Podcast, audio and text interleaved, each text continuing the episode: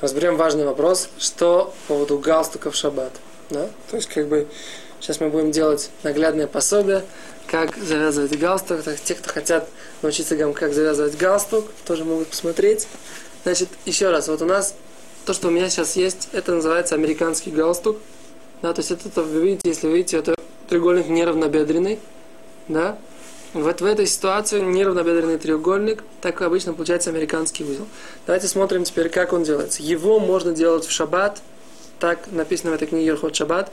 Несмотря на то, что есть, которые заявляют, что нужно тоже знать, как его завязать. И поэтому, если мы говорим, что завязывание узлов, который знает ремесленник, а тот человек, который умеет завязывать узлы, он будет тем ремесленником. Несмотря на это, постольку, поскольку они считают, эта книга, что это вообще не является узлом, поэтому это можно...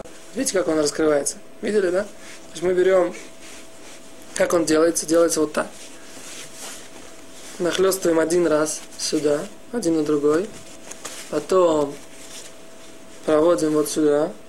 Потом затягиваем здесь половинку. И заворачиваем. Вот так получается такой узел. Не узел, а мы потом просовываем вот сюда. Вперед. Вот так. И вот в принципе, галстук готов. Так. Не будем сейчас его затягивать. Вот такой вот так завязывать эта книга разрешает. Теперь, это в том случае, как мы говорим уже, если человек развязывает это каждый день, это все однозначно. Если он раз, оставляет это надолго, оставляет и не на ограниченное время, понятно, что это нельзя. Мы говорим про того человека, который развязывает каждый день.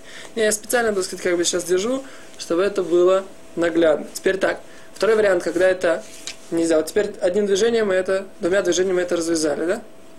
Теперь берем вариант, который нам более проблематичный, это когда делается следующим образом. Один раз сюда, и потом мы второй раз просовываем его вот сюда, этот галстук. Тогда треугольник получится равнобедренный. Да? Смотрите.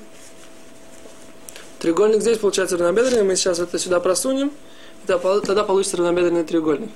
В такой ситуации это делать шаббат лучше нельзя, потому что в такой ситуации, когда мы вытаскиваем, то здесь у нас, в принципе, должен был оставаться узел, просто я его не завязал до конца, и поэтому это делать нельзя. Сейчас мы не будем завязывать галстук. Доведем урок без галстука, а именно в этой ситуации мы говорим, э, что это делать э, нельзя, даже если это на один день, поскольку это, в принципе, как бы узел остается, даже после того, когда мы развязываем. Так говорит книга Урхот Шаббат, есть по этому поводу, как бы, э, о чем, как обсудить и о чем поговорить. Есть какие-то еще варианты. Я слышал, что есть около 18 вариантов завязывания узлов. Галстук, я, к сожалению, их не все знаю. Нужно, на самом деле, разобрать какие варианты. Вот это американский вариант, который я вам показал. Неравнобедренный треугольник его можно делать. В принципе, тот, кто хочет сделать какие-то другие узлы, должен вязать их до шаббата. Но тогда развязывать шаббат их нельзя будет, а можно будет только как бы при, затягивать и раз, растягивать, как бы, ну, раскрывать, снимать через голову. Понятно, да? Это то, что касается, какие узлы и какие галстуки можно, как, как можно завязывать галстук в шаббат. Спасибо.